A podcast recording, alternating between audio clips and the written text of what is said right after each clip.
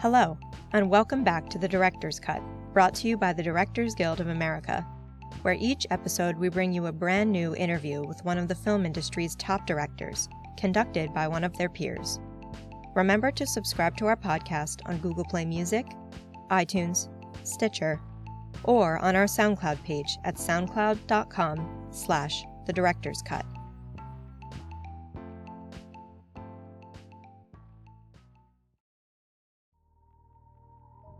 This episode takes us behind the scenes of director Mike Mills' new film, 20th Century Women. Loosely based on his own childhood, Mr. Mills' film tells the story of Dorothea, a single mother raising her adolescent son in Santa Barbara, California, during the height of the Cultural Revolution in 1979.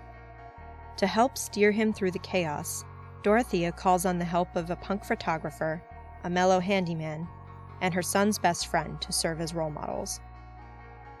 In addition to 20th Century Women, Mr. Mills' credits include the feature films Beginners and Thumbsucker, the documentary Does Your Soul Have a Cold, and the short films Paperboys, Architecture of Reassurance, and Deformer. After a recent screening of the film at the DGA Theater in Los Angeles, Mr. Mills sat down with fellow director Marc Webb to discuss the making of 20th Century Women. Their conversation touched on Mr. Mills' technique of interviewing his actors as if they were the characters in the film, how dance parties the morning before rehearsal inspired the film's ending, and how he drew inspiration for 20th century women from the observational style filmmaking of directors Alain Resnais and Federico Fellini.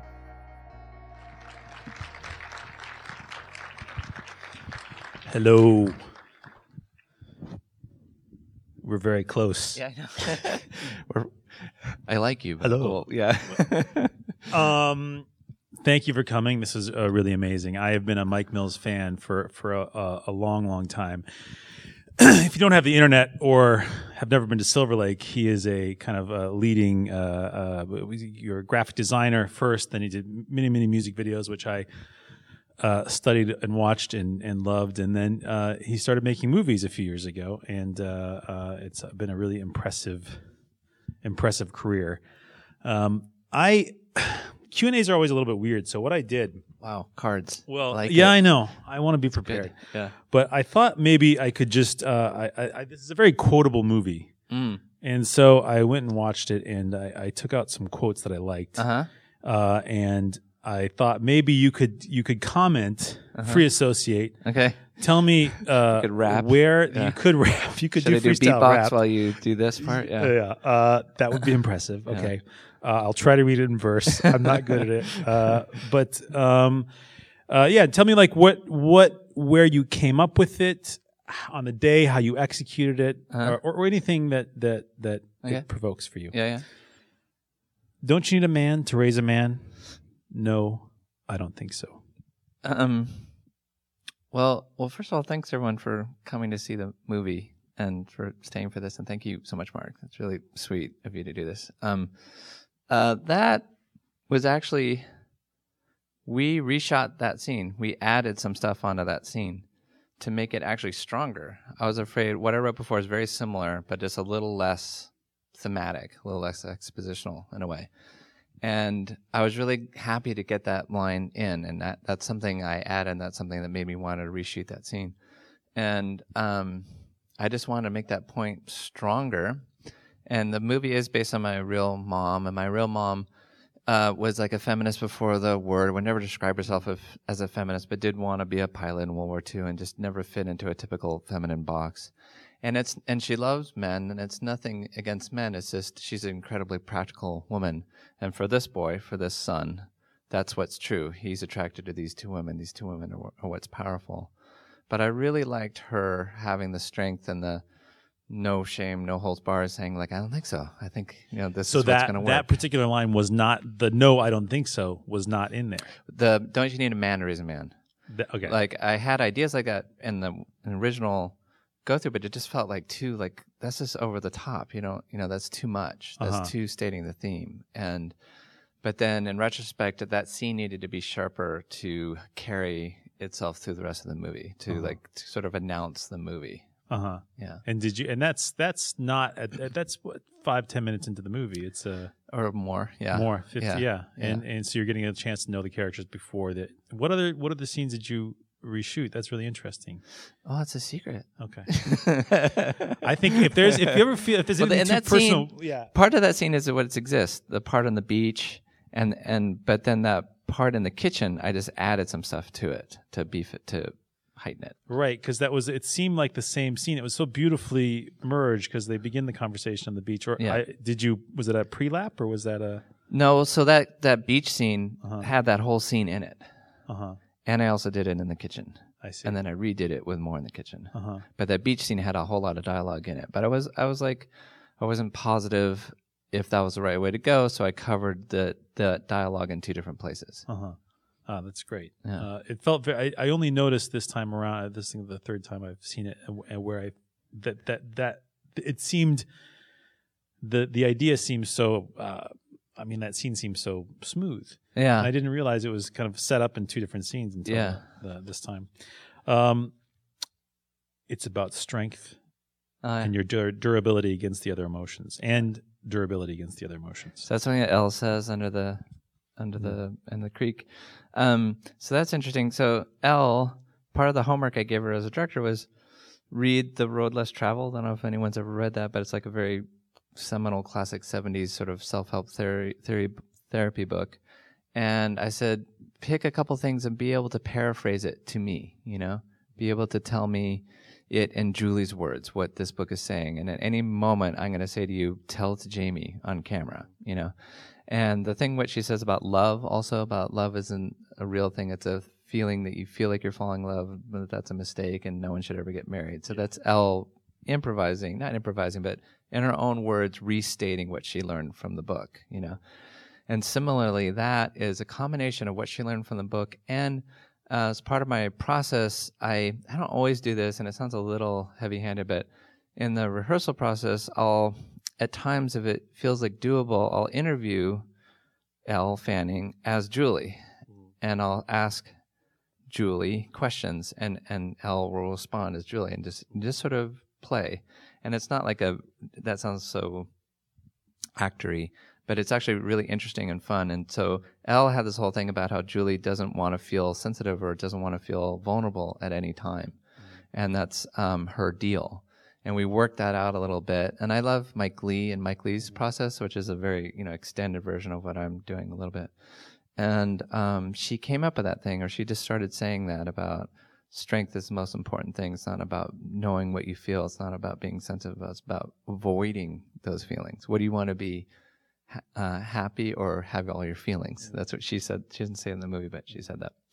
So when we were in the creek and we had shot all our stuff out and we had a little time left, I just and actually the camera was leaving and I was like, "Stop!" And the camera plopped down and it kind of was like right that view and that rock was right there. And, so I, was, and I just had him sit on the rock and start to just chat and try different things. And I asked her to do that. So there was a improvisation. You were it was the screenplay was very alive. Then it sounds like like you w- w- where it began and where it ended required. It seems like a lot of input from the other actors. I mean, you had a murderer's row of like actresses. I mean, Yeah, yeah. incredible. Yeah. Well, that, I mean, it's very much to the script, but then I also like finding moments like that. Mhm. And and funnily, you pick two moments that are sort of like off piste a little bit. But I I think it brings it to life if you can have a slightly heterogeneous approach. Sometimes it's just totally the page. Sometimes you tell them one line to do different every single take. Sometimes you like mm-hmm. this thing in the creek where it's like just do it in your own words, and it's something that we researched. And tell me about that again. Mm-hmm. Mm-hmm. Okay. This is my favorite one. We're connected to the dirt because we came from Oh, the yeah? dirt. The dirt is made of stars and stardust the same way we are. So when you put your hands into the dirt and feel the earth mother, Okay, you picked all the improvising parts. It's interesting. so that's Billy improvising, and that's um, part of the research again. So I do two weeks of rehearsal, and we do lots. Of, we don't do the script a lot. We do like a scene a day, and I figure out things that lead up to that scene, like all the experiences of these characters that led up to that scene. And we do improvising and just different ways to make it be felt and experiential. So Billy did lots of uh, cl- um, ceramics classes. Mm-hmm. and I remember once me and me and Greta and Lucas were downstairs in my office. I would, Billy Oh, the actor. Billy, yeah, Yeah. Billy Crudup is doing Uh-huh. mm, ceramics upstairs in the kitchen, pounding away at clay, and downstairs, me and Greta and Lucas are dancing. And uh, he got really into this researching clay and ceramics and the whole deal and what it is. And it's he's actually quoting from some book that he read as part of his um, uh, research alone. I didn't give him the book, and um, that again, that's another moment. It's a really similar moment where we got ahead a little bit, and I was just being ambitious. And they i wanted to sort of see those two together before they're going to have their sexual moment together. And they did some things that i set up really quickly and then they did some things they just kind of extended from there. Uh, It, it brings up like uh, slightly non sequitur, but I'm thinking you brought up Mike Leigh and his process. How have you evolved, or what have you learned between Thumbsucker uh-huh. and this movie? Did you do that with Thumb Thumbsucker as well? i did and i loved it and i had tilda swinton and vincent d'onofrio in that movie and they loved that Yeah. like they were so down for that and so great at it and we all discovered so many things together that was really interesting and i've, I've taken different acting classes like from greta seacat or joan Scheckel and you do a lot of that kind of stuff. You're making it experiential and not sort of in your head. And i respond to that a lot. And i feel like as a director relating to actors it's such an of course you need to be able to, to articulate anything. And as the writer director i'm very happy to articulate anything. I love articulating or talking about the history or sort of the more rational side of it. But then to get to the good stuff you got to dip into the irrational side and the sort of more magical intuitive side and that's really key i find Yeah. yeah The um, well, I'm going to go to the next one. You don't ask people questions like that. I the, the, she one of the confounding and really fun things about movies is this person who wants deeply to connect to somebody but is so unwilling to share themselves, Uh-huh. and it's this real tragic uh, intersection. Uh-huh. Um, uh, I'm, I'm answering my own. I'm having my own free association, but uh, uh, tell me about that. You don't ask people questions like that. well that's my she mom She jokes it off, or she she she you know, Yeah. makes a joke of it. Yeah, so that scene that's all scripted. So that whole scene that's a scene in the kitchen and she and she says uh asking if you're happy is a great shortcut to being depressed and all that. So that's all just from the script and that was like shot day 1 I think of our shoot. I shoot in order again to sort of do everything I can to enable the actors to have like a real experience. Um, and that's very much my mom. My mom was born in 25 and she that generation of people, you don't ask them about their inner lives. And I'm sort of a 70s kid. And my first girlfriend's mother was a therapist, and we did teen group therapy together and beat a wooden stump with a rolled up magazine. You know, so like I've I've been exposed to that, right? And I'm trying to find out more about my mom because me and my mom were very interwoven and very close and very kicking around alone a lot, you know. Uh, and that was like our main struggle in life, and that was sort of like one of the cruxes of this story. How, how do you um, shooting in order is a it's a a very difficult thing to get. What do you have to sacrifice in order to do that? I mean, the production concerns are are enormous, and everybody kind of presumes that you're going to go in and shoot out of order, Mm-hmm. and they kind of scoff at the idea. Often, I find uh, to do uh, to shoot something in order. How did you achieve that? Well, uh, my AD Rod Smith is pretty genius, and this is our second film together, but we've done lots of ads together, and he knows that I'm into this way. And not only am I shooting in order as much as I can, it's not everything's in order, obviously, but like that house, we shot for three weeks in the house at the beginning. We shot pretty much in page order, and um, the other thing I do is I use mo- a lot of natural light. So, for instance, in that house, weeks before, you know, months before when we're in prep, as soon as we have the house, we do light studies. So every room, eh, looking in every direction, take a picture about every 15 minutes. Mm. Then we make this big book that shows like every angle at every time. Mm. And then me and the DP kind of pick like, oh, this scene, we're nowhere in this room. It'd be great to be here at this time. And somehow Rod makes it work. I really don't understand quite how he makes it work. And it's really, I, it's all him to make that actually pull that off. But the other the other ingredient is I use very little lighting. I use a few kinos, you know, Yeah.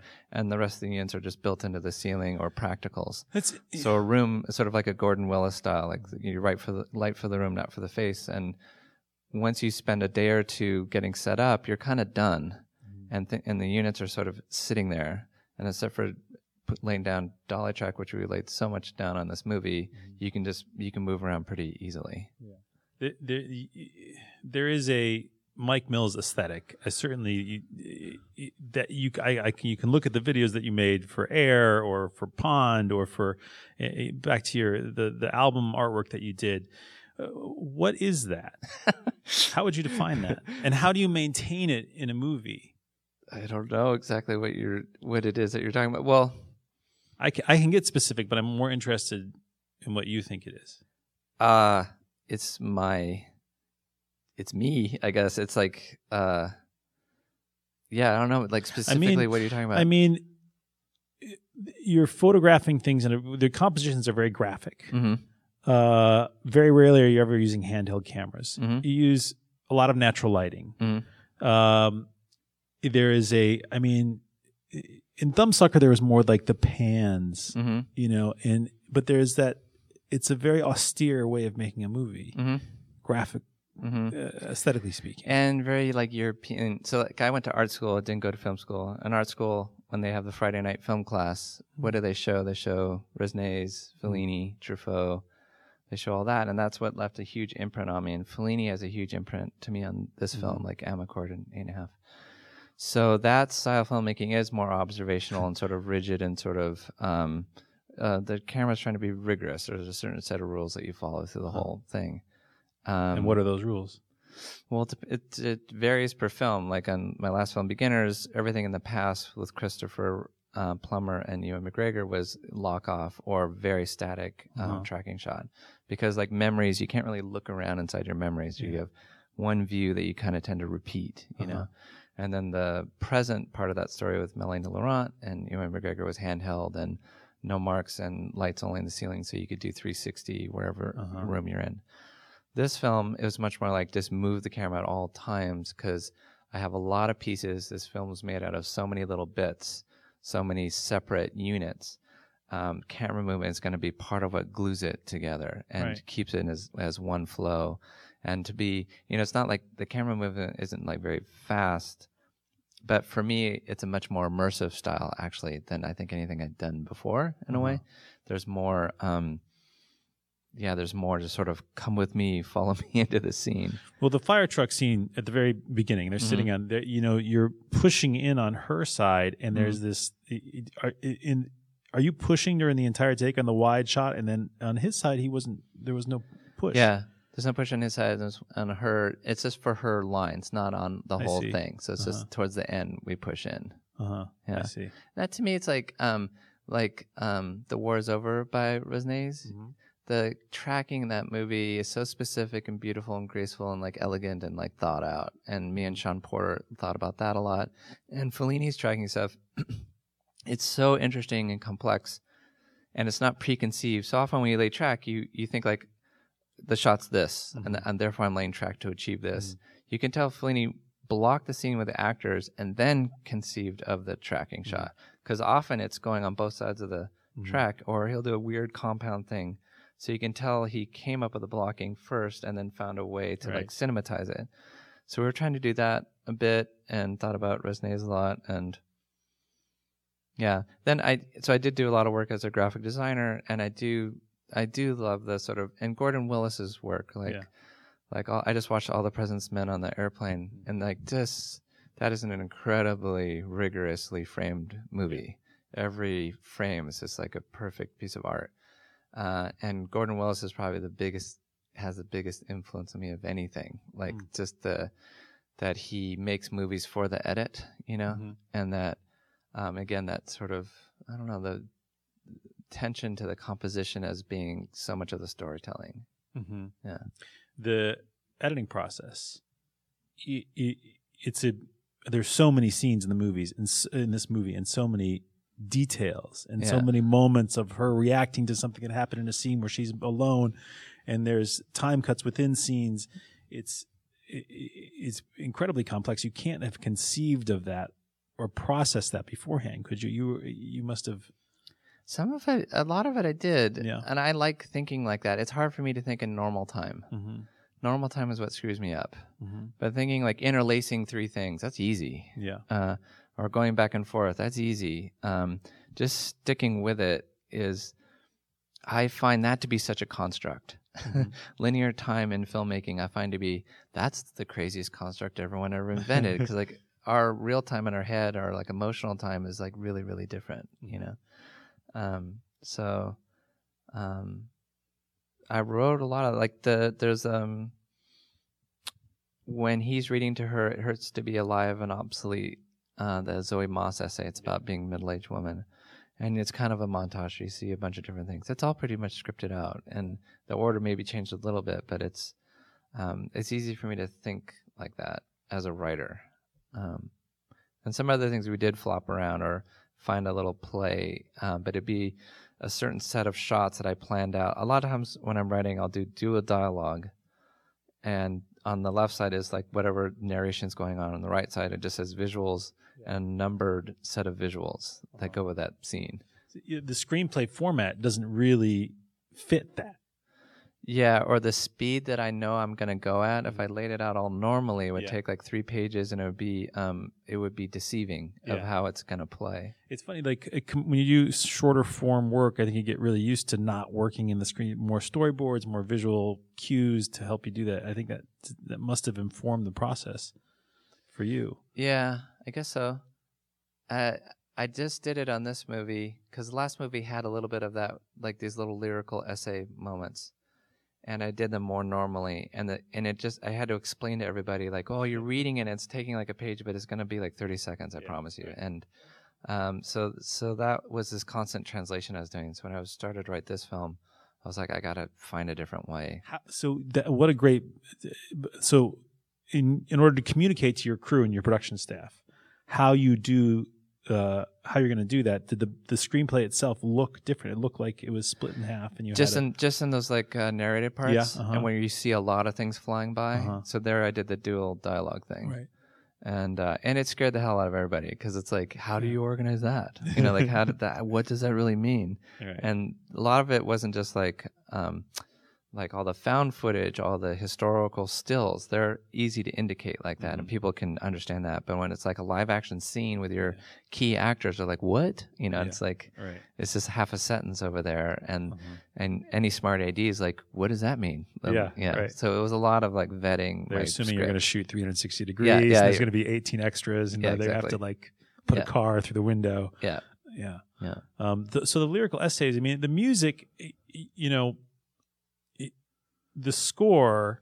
There's a lot of needle drops, obviously, hmm but the score seemed to, to align or seemed to indicate these essays more Mhm. often than not. I mean, was there was there a um, was there a rule to you using that music, the score? I mean, The score, the original score stuff. Mhm. Um, well, the original score is not always when there's a like a narrated sequence. Obviously, when there is a narrated sequence, it really helps hold all the pieces together. And and a built and a film built of so many sort of heterogeneous pieces really benefits from a bed to put it in and to tell you this is one section. You know, so it was obviously really helpful. Um, and I wanted, you know, again for me, as I feel like I'm revealing how waspy I really am. For me, I was trying to make like an immersive movie, and I get that it's not for everybody, but it's like I was trying to be a little lush in a way, and uh, so that's why to me there's like an ample amount of, of original score in the movie. And we realized like oh we had this DJ song by David Bowie, and we had the Talking Head stuff, and Brian Eno is the producer of all this music, and Brian Eno is so influential in the '70s in his electronic music. We kept listening to that and his instrumentation is Solina, these really specific synthesizers, and Roger Neill, my um, the, composer that I work with, he's really sensitive to that and gets how that impacts everything. So weirdly, our score is completely period correct. Yeah, It's it's like- it's fun. It's interesting because I I thought it seemed uh, from a different era, but it is all that Eno stuff was. Uh, the, it was the beginning of that kind of Yeah, atmospheric. and I feel like it sounds so, to me at least, it sounds so relevant. Uh, The Eno stuff. Mhm. So it wasn't like a, And in in lots of ways, I was trying to make a film about '79 that related to now, or wasn't stuck in some sort of kitsch nostalgia ghetto, you know. And so Eno was a great way. And the Talking Heads, I feel like the Talking Heads are so relevant and influential, and their music's so Clearly, alive. what side you were on in that. Yeah, yeah. yeah. Um, all right, I got I got another one. Apropos of that, Yeah. they've got they've got all this feeling and they don't have any skill, and they don't want skill because it's really interesting what happens when your passion is bigger than the tools you have to deal with it. Yeah. So that's really interesting. So that okay, so just so you know, that's a reshoot scene too. And that is Greta Gerwig talking to Annette Bening about the Raincoats, which is a great all woman band from seventy nine and that song came out in seventy nine. And um there's a really amazing Greil Marcus um, sort of essay, short essay about the raincoats, and it's called The Process of Punk. And he's kind of saying basically that.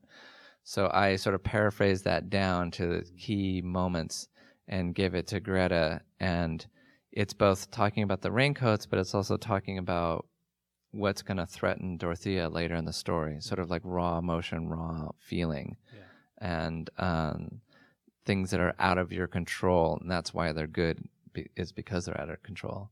So it was a really great, I was very happy to align this analysis or look at punk with a look at the emotional differences or the different kind of cultural, historical, emotional people in my film through through the sort of punk lens. Yeah.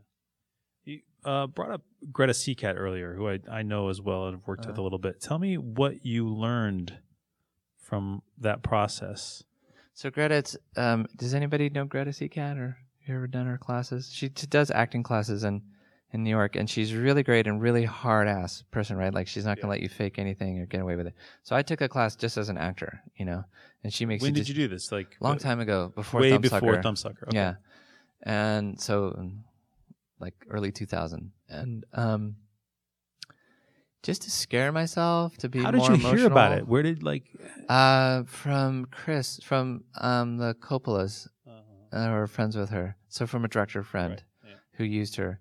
And um she's just I wanted to understand what it was like to act more because I understood that my movies are going to be very performance centric and it behooved me to understand it better.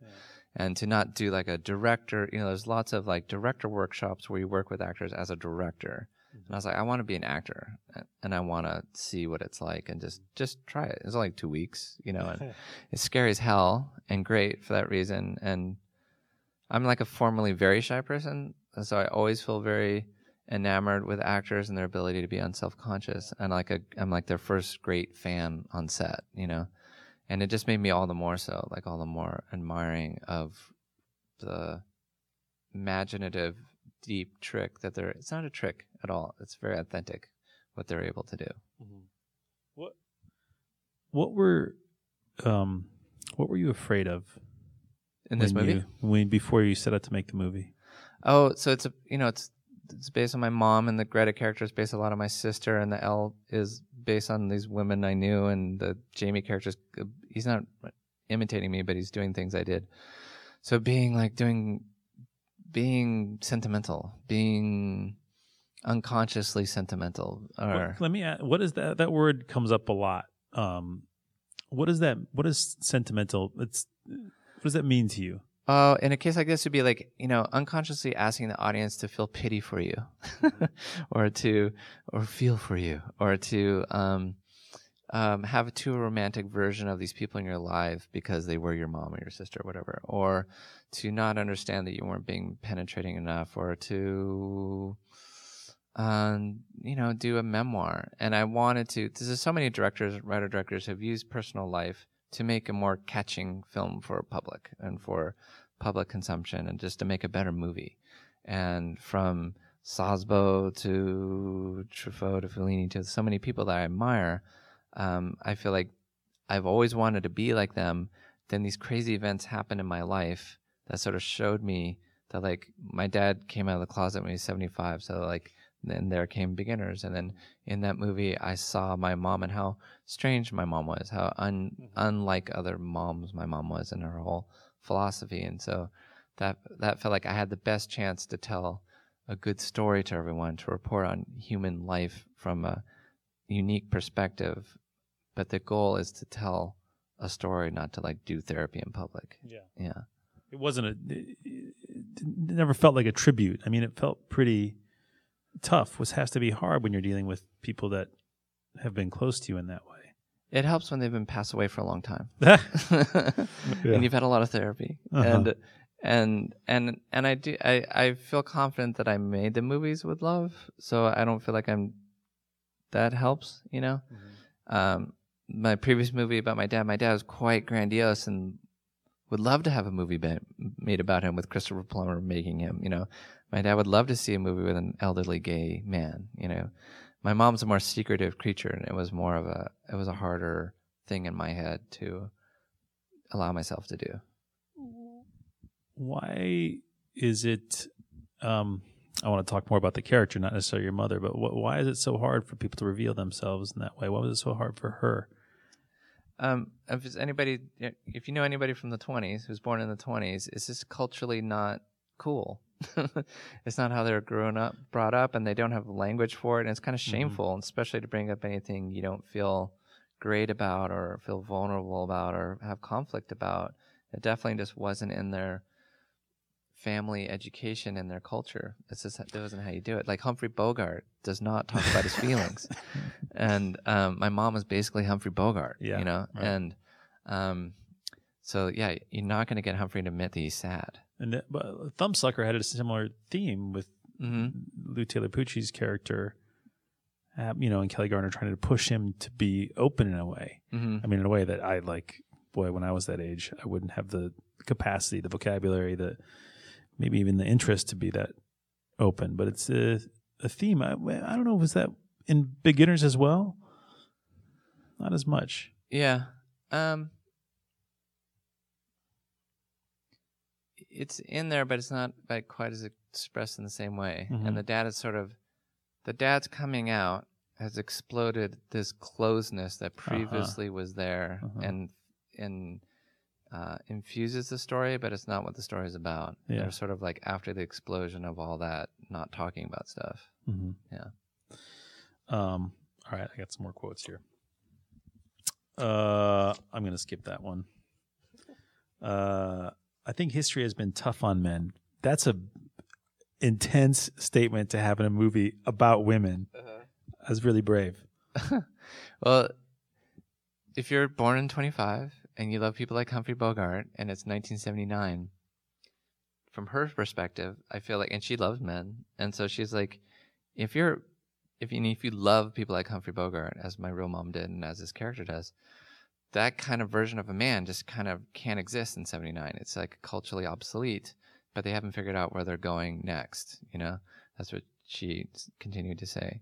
And um, that felt very like the, you know, the film isn't all about my mom, but my mom is the North Pole of that character. So if she said something that aligned with her, my mom's true perspective, I always felt like I'm on to something, and that this felt like something my mom would have said. how did you court annette bening how did you interact with her how did you get her to do the movie how did you uh, collaborate with her Yeah. Well, was, it, and that was just the best thing that happened. Luckily, she disliked the script, so it's just like that was there, and um, we had this great dinner, and I was really excited that she um, she she's a mom of four kids. She's had a really complex motherhood, you know, and she was in an interested way poking around about Dorothea. Why'd she do this? If she does that, why'd she do that? She's she's kind of wrapping her head around her contradictions because there's a lot of contradictions to that character, and from a mother's perspective and a woman's perspective. And that excited me a lot because I felt like, oh, this isn't just an actor talking to me. This is a, a woman, a middle-aged woman who's, um, I've I've gotten under her skin a little bit. You know, my script has in a good way, and just got her curiosity and her. She, she was kicking the tires pretty hard, and that to me was a great sign. That to me meant like we're engaged, and it's and it's gonna it's gonna get into your blood system, and that's what I hope for uh, most. And she liked it, and that was such a huge compliment to me. And there's probably writer directors here like you're. I don't care who you are. You're so insecure when you're sending your script out in the world, and on your it's not an easy thing, and to have someone that who's done such amazing work and work with so many amazing directors to have to like it was like a huge, you know, gust of wind in my sails. Um, and then, you know, the main thing to her, and she got it immediately, was you know, just because this has a personal source, is we can't treat it preciously. It's your character now. You know, of course, I'm here to help as much as I can, but it's it's your deal now. Like you, um, mm, you you need to know about her as much as I do. You know, so I was doing everything I could to sort of empower and give it to her. And she was great. Like she wanted to hear all about my mom and she loved hearing stories just to pick up little details. But it was always like as a by any means necessary method. It'd be like if it helps, if there's something that like feeds you, great. If not, move on, don't worry. And then they're both Geminis, so they were perfect for each other. Like they Geminis really are like that. They're like kind of secretive. You don't know what they're going to do next. And if you look at all of Annette's work, she's really got this like rebellious streak to her and she's a very strong woman and she has this like I always say like she's like deliciously attractively non-compliant. You know, she's not going to do what you say, tell her to do, mm-hmm. you know? And and that's exactly what this character is all about you know? So that way it felt really good. And she was interesting in rehearsal i have this long rehearsal process. How, how long is the rehearsal process? Two weeks and you know like every day for two weeks that feels long after, oh, yeah. yeah. and she isn't going to show you a lot. And when we're improvising that's cool. And you're but you're not like fully the character when you're improvising you're sort of experimenting and playing and all that and and and that's fine with me. My my idea of rehearsal isn't to nail the character, but to enrich in what's going to happen in a minute when you're shooting. You know. Um, but it was a little spooky because I was like, well, well, I haven't seen any Dorothea for like the first week. I haven't seen any Dorothea, you know? And she just kind of smiles. She's like, it's okay, you know? I was like, well, that's, that's a lot like my mom. Okay. That seems right, you know? And um, it was like that. Uh-huh. Yeah. That, um, uh, uh, incredible.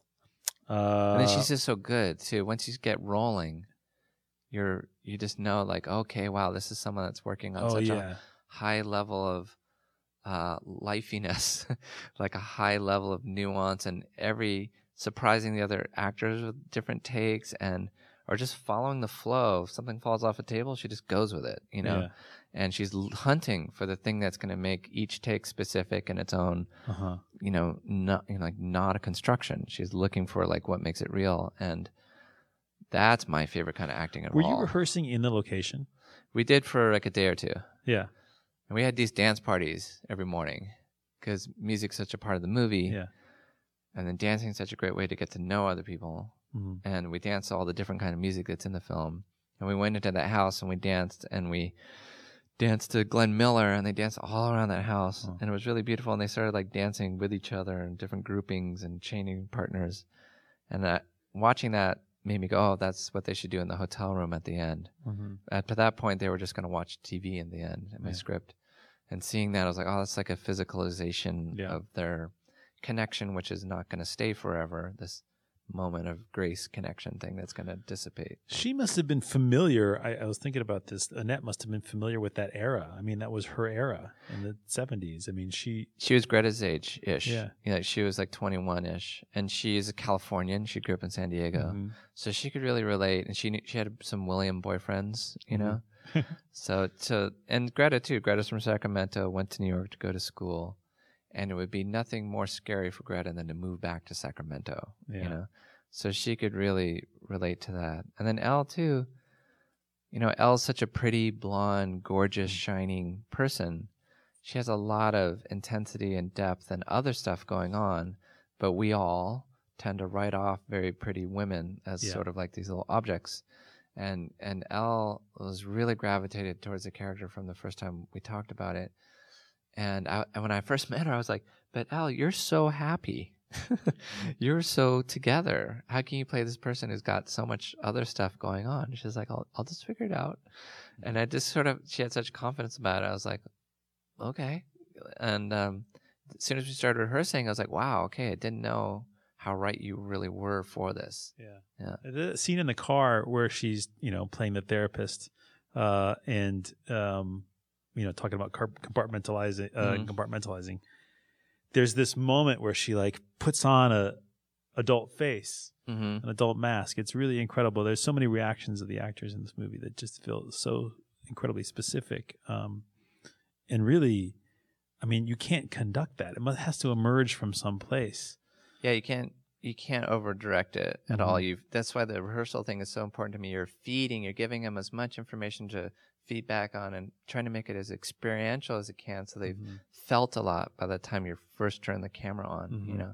And they've explored a lot so that even if stuff's wrong, that's fine, that's great. You're understanding it's wrong or there's Mhm. something about the wrongness that actually helps you understand what's right Mhm. about the character. And then when you're shooting, I I try to make my direction as minimal as I can. Yeah. And there's a lot of directing that goes on, but mm, I never tell anyone to do anything. Yeah. You know, like I try to just remind someone of where they're going or what they felt before or Mhm. or just tempo things. Um, especially actors like that, they're so on fire with each other. You know, Yeah. if anything, you're just trying to like like get them to get them to bounce off each other more. you Yeah. know? How do you work in something like that when you're there's so much improvisation? You have two sides, and you want to keep a track of like the tiny little details of the performance, and somebody's reacting to one, and Well, it's, it's not really that much improvisation like that. Like, I, I think like eighty percent of the movie is just straight up off the Yeah. script, and then there's another ten percent where there's this scene. There's like a like that car scene you just talked about. That's Mhm. all just the script. There's nothing. writing, yeah. You know, maybe in the edit we took out a couple lines. Yeah, sure. But it's, Mhm. um, but then there's scenes like the the, like the menstruation dinner party. So that's mostly scripted. bringing the men back into menstruation. That's mostly scripted. Greta added a couple things, and Billy added something based on what he heard from Greta. Mhm. Um, but it's like, and I would we get going, we do like five takes, and be like, okay, now this line right here, just say something different every take. And so that really, if it, ha- if it has to be different every take, it turns everyone back on because no one knows what they're going to say, yeah. both the listener and the person who's speaking and the whole table. So it's a great way to like everyone's attention again. And if you have to keep inventing, the person's really thinking, you know, and that, that just camera loves that, Yeah. you know? So, so yeah. What do you think um, the uh, is the biggest misunderstanding uh, or misconception people have about directing a movie? That's funny. That's interesting. Who, like people don't work in the film industry, you mean? Uh, sure. Well, I find okay. I know a lot of people work. Two two answers. One, I know a lot of people work in the industry that think like your shoot days are hard, or like when you're actually shooting, your 35 days of shooting, whatever. That's the hard part. That's the fun part. That's like when I'm most healthy, most happy, most in love, most everything. I adore it. It's like a gift from heaven, and it's the easiest part of my whole life. Those 35 days. And what sucks is in the five years it took to make those films, there's only those 35 days. That's some bad math, you know, that, uh, um,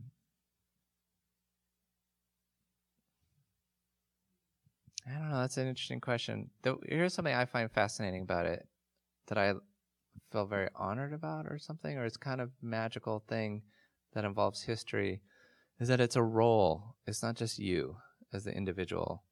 You are fulfilling. It's like being the president of the United States. It's like it's a role that all these other amazing people have ha- done and then kind of handed down to you. And when I every day on set, I wear a suit and a tie to kind of honor the tradition that you know I'm a part of, and uh, I find that, and it's so hierarchical, right? It's crazily the the a film set is crazily hierarchical, and people put so much weird faith into you, um, and I find that just just kind of this incredible thing that's like very human, faith based community that happens, you know, on set. That's um, uh, again not you didn't earn it when you on day one. You maybe earn it on day five or whatever, but and that's such an honor that people just put you there, you know, um, and that's a trip. I find. All right, excellent. I think we are good. Thank you, guys. Thank you, everybody, for sticking Yeah, around. thank you so thank much. you, Mike. Thank you so much for coming. Thanks, man. Yeah. Thanks for listening to another DGA Q&A. Check out past episodes of the podcast by subscribing wherever you listen to podcasts or on our website at dga.org slash podcast. We'll have a lot more episodes coming your way over the next several weeks, so stay tuned. If you haven't already, please subscribe to the Director's Cut on iTunes, Google Play Music, Stitcher, or our SoundCloud page so you won't miss an episode. Also, if you're enjoying the podcast, please leave us a review. We'd love to hear your feedback. Thanks for listening, and have a great week. This podcast is produced by the Directors Guild of America. Music is by Dan Wally.